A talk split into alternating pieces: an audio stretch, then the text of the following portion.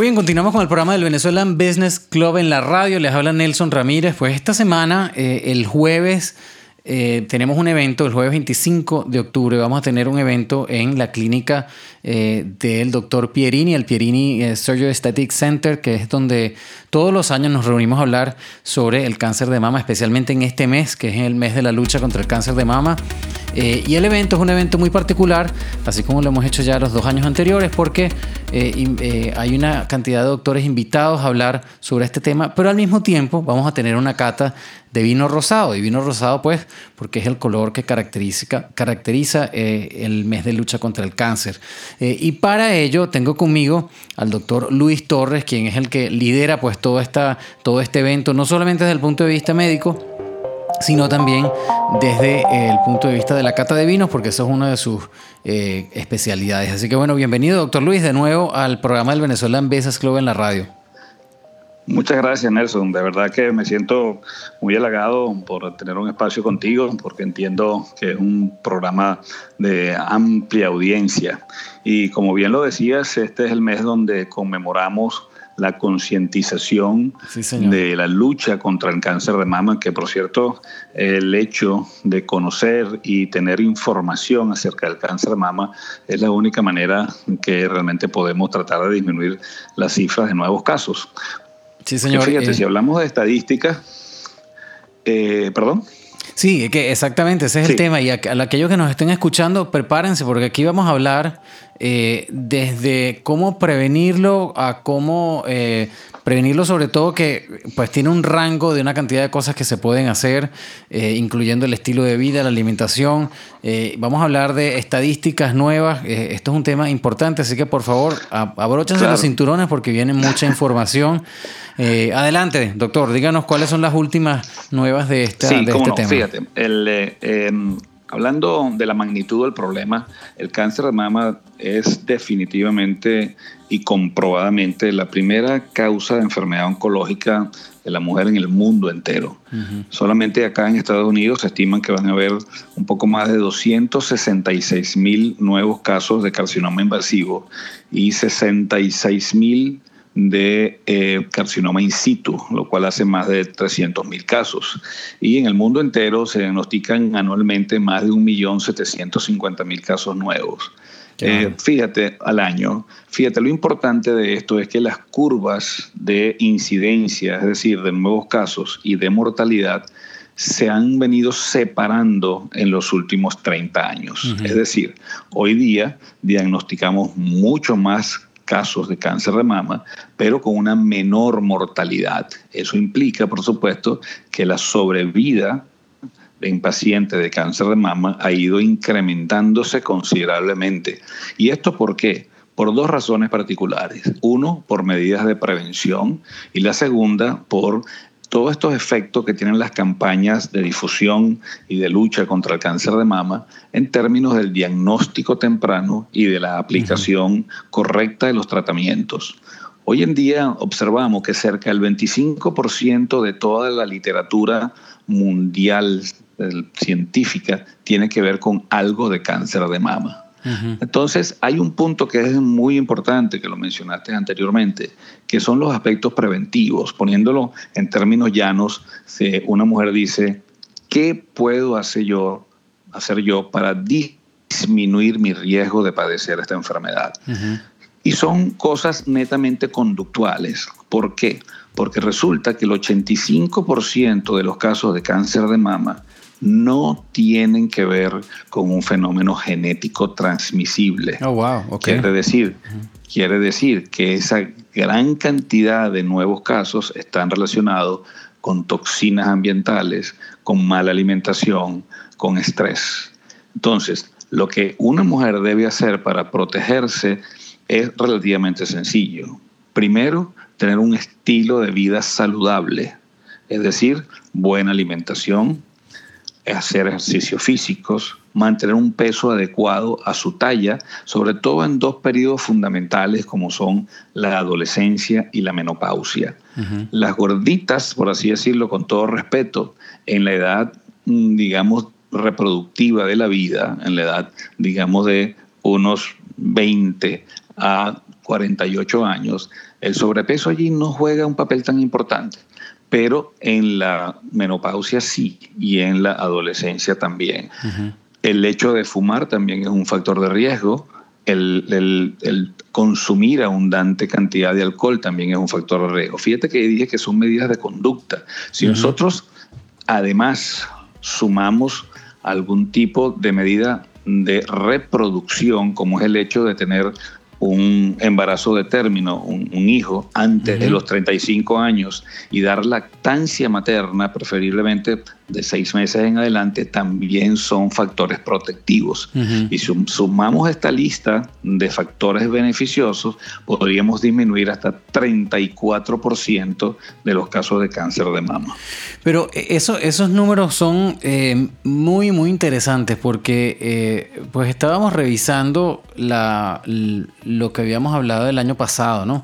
De este tema. Y, hay, un, hay un punto que es muy característico. A medida que, que, que evoluciona, pues nuestra sociedad cada vez estamos más dispuestos a mejorar nuestra comida, a hacer deporte. Eh, siempre uno está pendiente de los reportes de qué cosa está causando cáncer y yo creo que hay mucha atención a este tipo de información sin embargo, con lo que usted nos dice, eh, eh, se sigue generando, o sea, se siguen detectando cánceres de mama, sin embargo, pues es más, es más quizás es más eficiente, o sea, ha avanzado un poco más la manera de tratarlo. Pero me sorprende un poco que el, el que estemos mucho más eh, al tanto de, los, de, de, las cosas que debemos hacer para prevenirlo, y yo, yo particularmente siento que eh, alrededor, eh, o sea, en nuestra sociedad, pues hay eh, un énfasis en tratar de, comer bien o de hacer ejercicio. el tema del tabaquismo, pues cada vez se ataca más como para tratar de disminuirlo. Sin embargo, pues sigue el, sigue el problema, pues, ¿no? Claro, claro, es un buen punto. Deberíamos definitivamente seguir en esa, digamos, en ese camino de un estilo de vida saludable. Pero Tú comprenderás, por ejemplo, que todavía no tenemos un acceso masivo a alimentos, por ejemplo, orgánicos. Fíjate otra cosa que también tiene que ver con lo orgánico, que es el maquillaje de las mujeres. Ah, eh, las mujeres se han sometido pues, a lo largo de toda la vida a una serie de productos químicos, etcétera, en contacto con su piel, que muchos de ellos generan toxinas. Eso es otro, eso es otro de los puntos que hay que tomar en consideración. Pero además, eh, la situación de aplicar correctamente los tratamientos cuando diagnosticamos los casos también es, algo extraordinariamente significativo. Fíjate, prácticamente todos los casos que diagnosticamos por mamografía solamente, es decir, aquellos casos que no son palpables y en una mamografía de prevención o de rutina se detectan, prácticamente todos son curables. Entonces, oh, son cosas muy importantes. Tú sabes que en, en, cáncer de mama no podemos hablar de prevención primaria como tal. Por ejemplo, nosotros tenemos conocimiento de que existen algunos cánceres de pulmón que están directamente relacionados con el tabaquismo. Si una persona no fuma, esos tipos de cáncer de pulmón no deberían suceder en esa persona. O sea, si tú eliminas el factor, eliminas, por supuesto, la consecuencia. En cáncer de mama no lo tenemos. Entonces nosotros nos movemos a una prevención secundaria. La prevención secundaria es tratar de hacer el diagnóstico temprano. Y ahí surge la pregunta, ¿cómo lo hago? Tres cosas. Uno, mediante autoexamen de la mama. Toda mujer en una fecha fija después de su menstruación entre, entre dos y cinco días después que se le quita la menstruación, debe hacerse un autoexamen de, de la mama y múltiples folletos. Eso probablemente lo hablaremos aquí en el conversatorio del 25, pero tiene que hacerse un estudio de su mama, un examen para ella, saber realmente cómo es su consistencia y si encuentra algo diferente a lo que normalmente ocurre, debe ir al médico sin demora. Eso es importante. Si la paciente, sí señor, si la paciente es menopáusica, yo siempre recomiendo que la paciente, la mujer, porque en este caso todavía no es paciente, se lo haga una vez al mes en una fecha fija, por ejemplo, los primeros de cada mes o el día de su cumplemes. Pero hay una cosa muy importante que es que insistimos con muchísima, muchísima realmente em, severidad, es que cuando una mujer se note algo diferente en su mama. Por ejemplo, la mayoría de las veces es un nodulito, una pelota, una masita, algo de eso, que no se deje vencer por el miedo y que acuda al médico rápidamente para determinar cuál es la naturaleza de esa lesión.